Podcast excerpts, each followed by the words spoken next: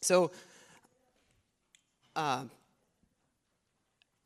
we are really, really fortunate today because, uh, in addition to uh, hearing a, a, little bit of Rob and Cami's story and having Florine with us, we also have another guest uh, who's a dear, dear friend of mine and has been for several years now. Uh, her name's Rachel Sensenig, and Rachel is uh, the lead pastor of a church in Philadelphia called Circle of Hope that meets uh, on Broad Street and has been for quite some time. Before that, uh, she worked in the social work field, um, offering uh, care uh, to uh, individuals that had HIV. And so, um, so Rachel and I have a bit of a kindred spirit in that our hearts for our churches are really, really similar.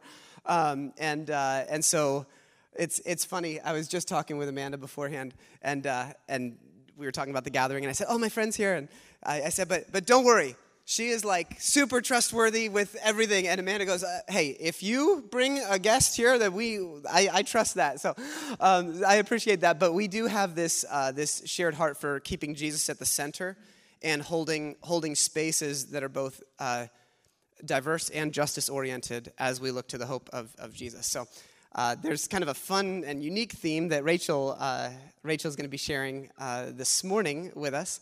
But come on up, Rachel. And uh, and as she does, I will let you know that you'll probably in the coming year or so see a little bit more of her here and there because she's going to uh, be helping out when I'm gone um, during uh, my sabbatical in 2024, which is really really wonderful. But my friend, let me pray for you.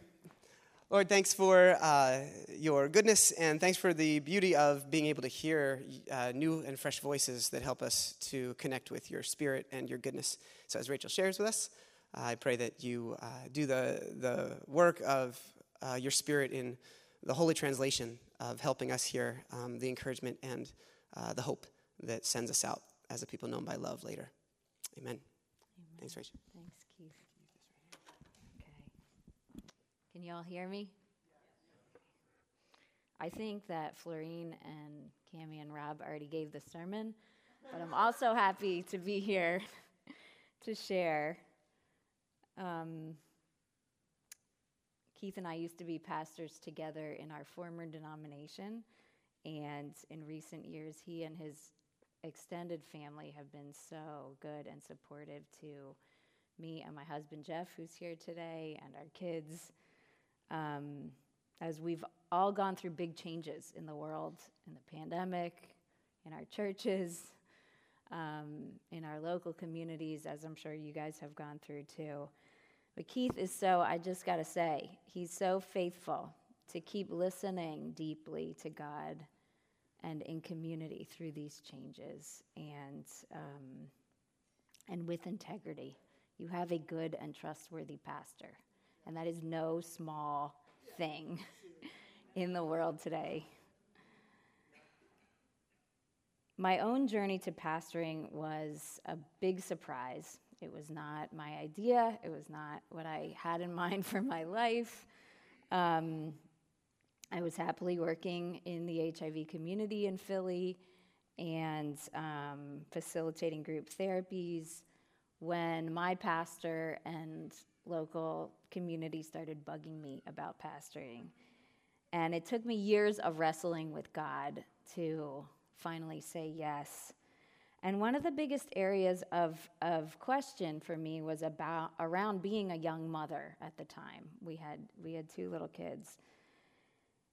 I thought I had worked out all of my gender issues in college. and but the calling from God and my community forced me to confront the difficult realities of patriarchy in the church tradition and in my own family of origin. Um, and so I had to study the scripture and understand, was Paul, understand what Paul was actually saying to the early churches in his, in his context about women beyond about women leading beyond the interpretations that I had heard growing up. And my husband Jeff and I had to renegotiate some of the expectations that we had of ourselves and of each other. He's a very brave man.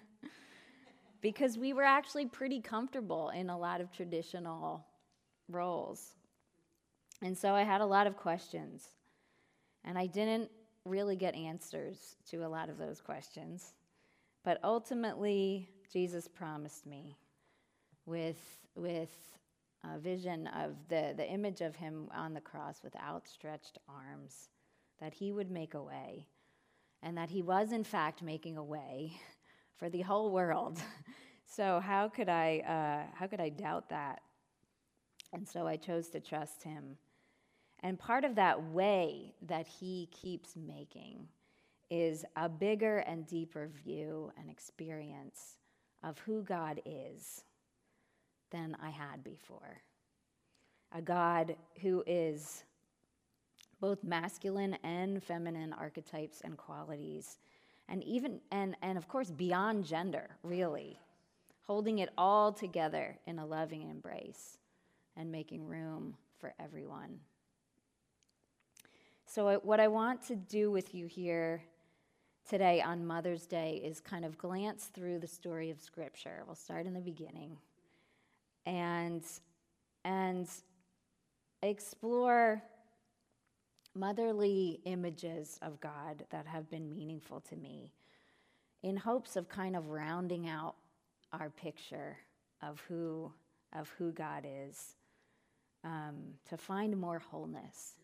And again, it's really not about, about the gender distinctions as much as it is an attempt to know God more completely, more fully, so that we can understand ourselves and this invitation to keep growing in God's way that is, in fact, in all of us. And my hope through our exploration is that you might feel more included in the story, especially if you identify as a woman, but ultimately for all of us to be comforted that we have a God who holds and feeds and nurtures us and doesn't give up on us like we might imagine a good mother would do. A God who tenderly bears witness to pain and doesn't look away. A God who holds space for our healing. And I think this means that we can rest in God's love and provision in a deeper way than we might have known before because she's got us. Her love is not conditional, it is relentless. And not in some sappy, um, mushy, sentimental way necessarily, but, but fiercely creative, always ready to bring life out of death and to birth something new. I invite you to hold, as I go along, I invite you to hold your personal associations with motherhood gently as we explore the scripture. And I know that might be a big ask because there's a lot of intensity around motherhood, right, for, for many of us, and often some painful wounds. Like I, I appreciated um, the prayers of the people. Often some painful wounds, which can be hard to identify and work through because they're so primal. And I think it's for those very reasons that God comes to us in these mother, motherly ways. Um, to meet us in our losses as we mother others, to give us compassion in difficult relationships with our own mothers, or, or to be with us in grieving the losses of our mothers. For all of us, and to be with us in the longing to become mothers for those of us who are in that place. For all of us, God wants us to know we are seen and loved as beloved children. So the creation story begins like this The earth was formless and empty, darkness was over the surface of the deep, and the Spirit of God was hovering over the waters. I just I just love that word hovering there. It just it seems to me like a mama bird just kind of patiently waiting. You know, before any big initiative is taken, there's this gentle presence.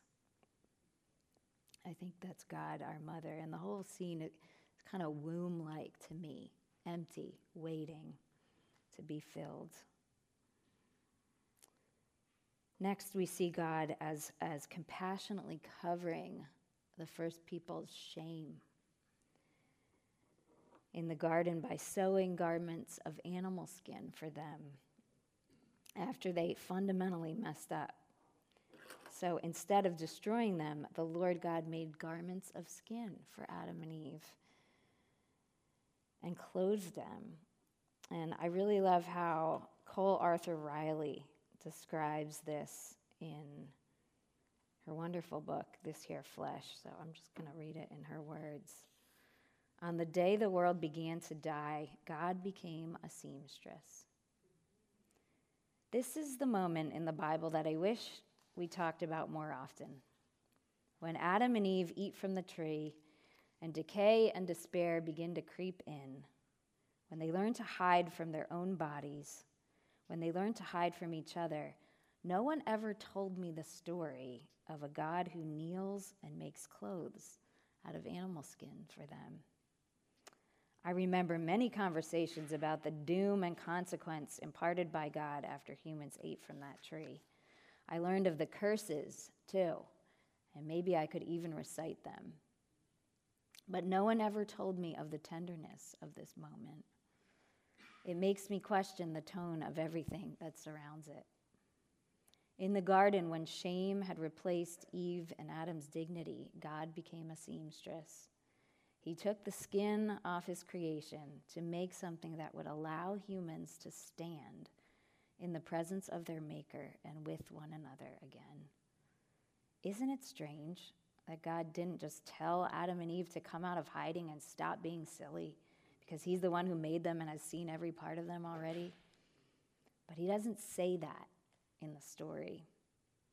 What we, what we hear is that God went to great lengths to help them stand unashamed. I think that is our Mother God.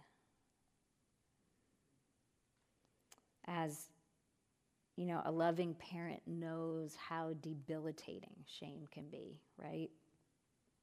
How much we need a measure of grace, even a little measure, to move on from a bad decision and not get stuck in it for too long. And so, with the mercy of this covering in this difficult moment, I think God was showing them that they were seen and understood, even though there were consequences, even though their lives were changed, they weren't over. And their relationship with God wasn't ending.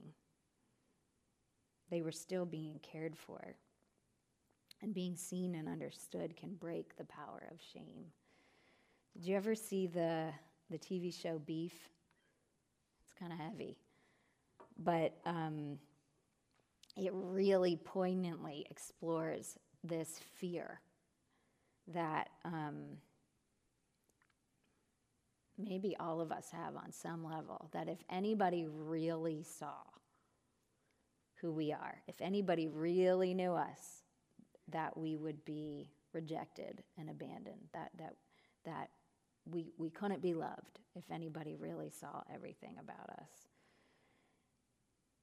And uh, the main characters kind of spiral out of control with this fear until they are able to be seen. They're kind of forced. They, they get themselves in this situation where they're kind of um, required to open up and they discover that, in fact, they are not unlovable. If anybody's ever if because every because another person is actually seeing the worst and still um, embracing them. And I think that sounds like our Mother God. Moving through the story of Scripture, I've heard rabbis talk about the exodus from Egypt as a rebirth. I'm kind of jumping around here this morning. I hope you'll forgive me for just moving through. Um, but the exodus from Egypt as a rebirth that in fact the, the first Passover had people leaving quickly through a bloody door. And I'm sorry to be so graphic, um, but you probably already know they had to cover the doorways of their houses with blood to show that they were trusting God to save them. And what is leaving quickly through a bloody door but birth itself? And the people of Israel were being born into freedom. In fact, delivered. They were being delivered, just like we say that babies are. Moving all the way into the New Testament, we come to the great moment of Annunciation. I love this Tanner, Henry Ossawa Tanner painting that hangs in Philadelphia um, in our art museum. But this is the moment, as you know, where an actual human young woman is asked to carry the incarnation, the body of God, into the world from the darkness of the womb through all the uncertainties of pregnancy. God actually has a mother here. And I think that's kind of that's kind of paradigm shifting to me. That we have a God who needed to be mothered. He wouldn't have grown into a man who became our Savior without her. I don't know what that means for us or, or to you personally, except I think it puts a lot of value on this process. And I think it means that we should not be ashamed if we find ourselves longing for the mothering love of God, for a gentle and patient commitment to our ongoing feeding and care. I believe God wants to do that for us. If we have the courage to be as needy and humble as this little baby was. But it's such a challenge for us grown ups, isn't it? Um, we're so prone to try to take care of ourselves, even while God is revealing this very interdependent relationship with us through the incarnation. Later, when he's grown, Jesus tries to explain this mystery to a highly educated man a religious man in the community who's he's having Nicodemus is having a hard time even being um, in this moment. You know, he comes at night because he's kind of ashamed of his own questions, and this is another painting by Tanner. And Jesus patiently says to him, Of course, you have questions. You know, Jesus makes himself available, like Keith was encouraging us to be in this time. And he says, of course, uh, you know, of course you have questions. It's actually not Nicodemus, even though you know lots of things, being the intelligent grown up you are, it's not about you knowing and providing all the things. It's this mystery that involves you simply trusting in a power greater than yourself to make you new. Flesh gives birth to flesh, but the Spirit gives birth to spirit. So I think Jesus was saying to him, you, you got to surrender to the birthing process again. You know, in a, in a spiritual way, in a way you can't control, just like you couldn't control the process when you were born. I think Jesus was encouraging Nicodemus to let God mother him. And we see this patient love for Nicodemus through time. You know, in this moment with Jesus, Nicodemus wasn't ready. He had an opportunity to follow, to kind of leave his, um, you know, system of religious privilege, and he couldn't do it in that moment. But years later, he shows up again in the story, and he's ready to serve in a new way. He's surrendering, I think, to this mysterious process. And I love that. I love that evidence of process in his transformation because it shows that the Spirit doesn't give up on us, even when we're not ready to move yet. I think we see the mother heart of Jesus, of God in Jesus again, right before his death. when he's looking out over the city of Jerusalem and you know, at all these loved ones in the center, the Jerusalem was like the center of the known world at festival time, at Passover. Um, so there's so many people, and he Jesus is weeping as he sees these people he loves. He's weeping at their lack of awareness of his presence and the suffering that they're enduring as a result. And he says, "Oh, how I long to gather you, like a mother hen gathers her chicks."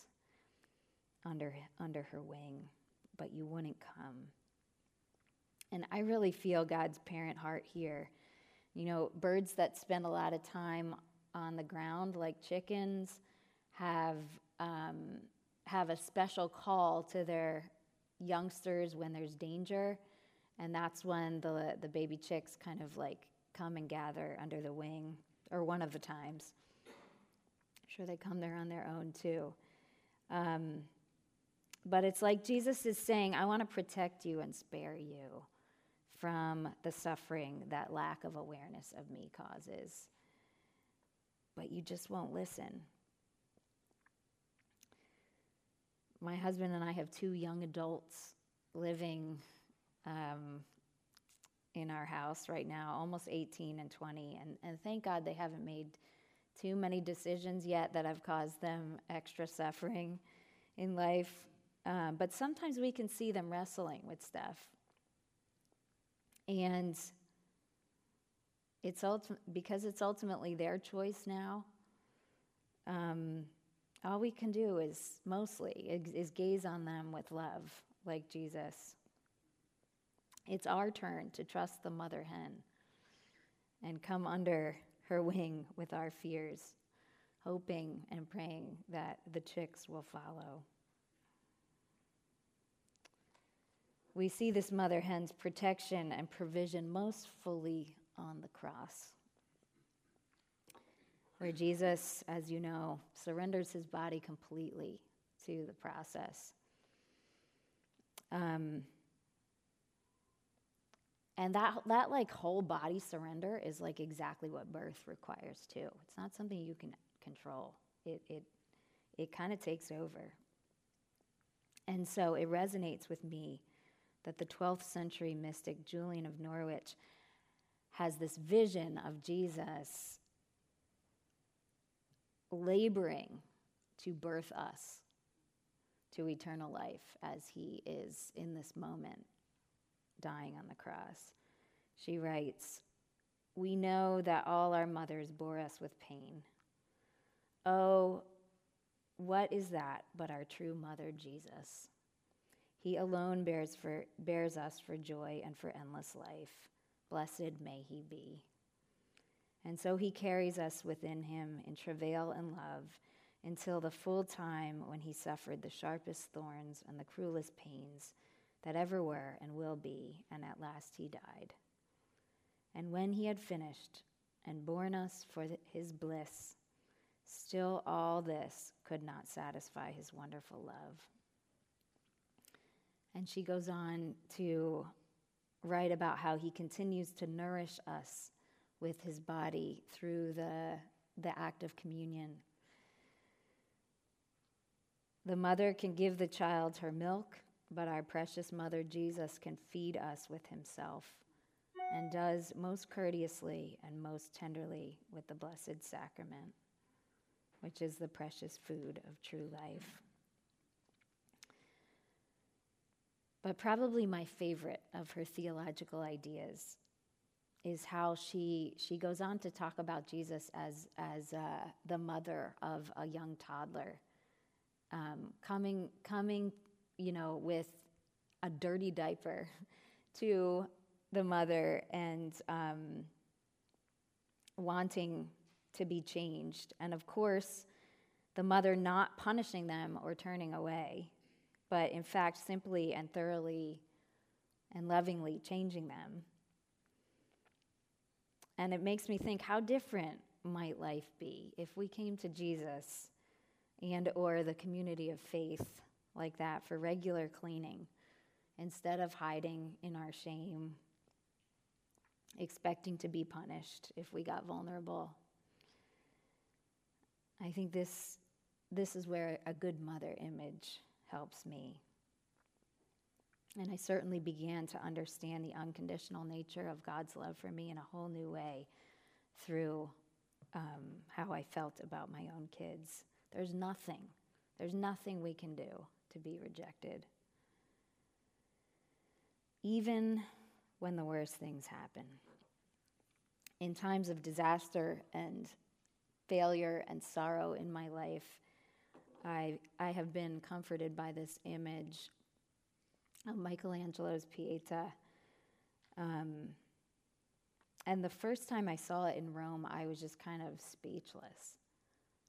Um, I really think it's it's the hugest like what the heck moment in the story of scripture because like this is not what Mary I'm sure this is not what Mary expected. She was asked to to give life. She knew it would be hard. She got all these promises and affirmations from God, right? All along the way about this like big new thing that God was going to do in the world. I don't think she expected to be holding a, a, a lifeless body that she raised. And uh, I think we all have moments like this where it wasn't, things didn't turn out the way that we hoped, and, and our hopes are dashed, and our hearts are broken, and our expectations are unmet with loss and despair. And yet, God doesn't let the story end that way, as we know. In staying present to the grief, to the bitter end, you know, Ma- Mary and her friends stayed at the cross to the end. She, she opens to that empty place where something new could be born, where something new could happen. She comes to that emptiness. And something new does happen. You know, Mary helps the other disciples give birth to the early church after this terrible moment.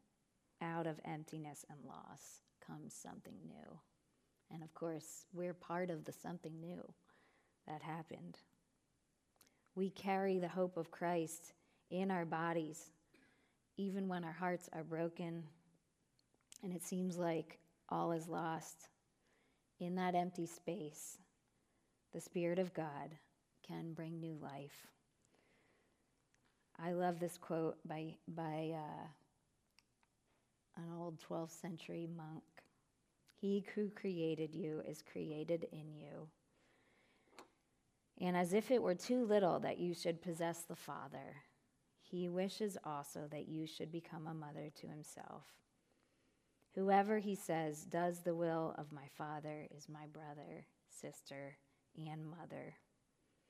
O faithful soul, open wide your bosom, expand your affections, admit no constraint in your heart, conceive him whom creation cannot contain.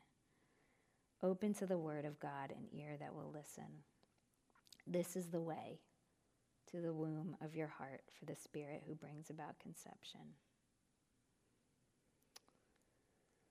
And so I think the invitation is to trust, to open to God's ongoing care. God who's not going to give up on us. Can a mother forget the child at her breast? The psalmist writes, even if she does forget, I will not forget you. Let's pray together and then we'll have some Q&A. Holy One, you are beyond our conception, even as you are so normal in our everyday experiences. Help us to know you more fully so that we can see ourselves more fully and understand how beloved we are to you and how you want to bring new life out of the hardest places. Thank you for this time together, and I ask your blessing on each one here. Amen.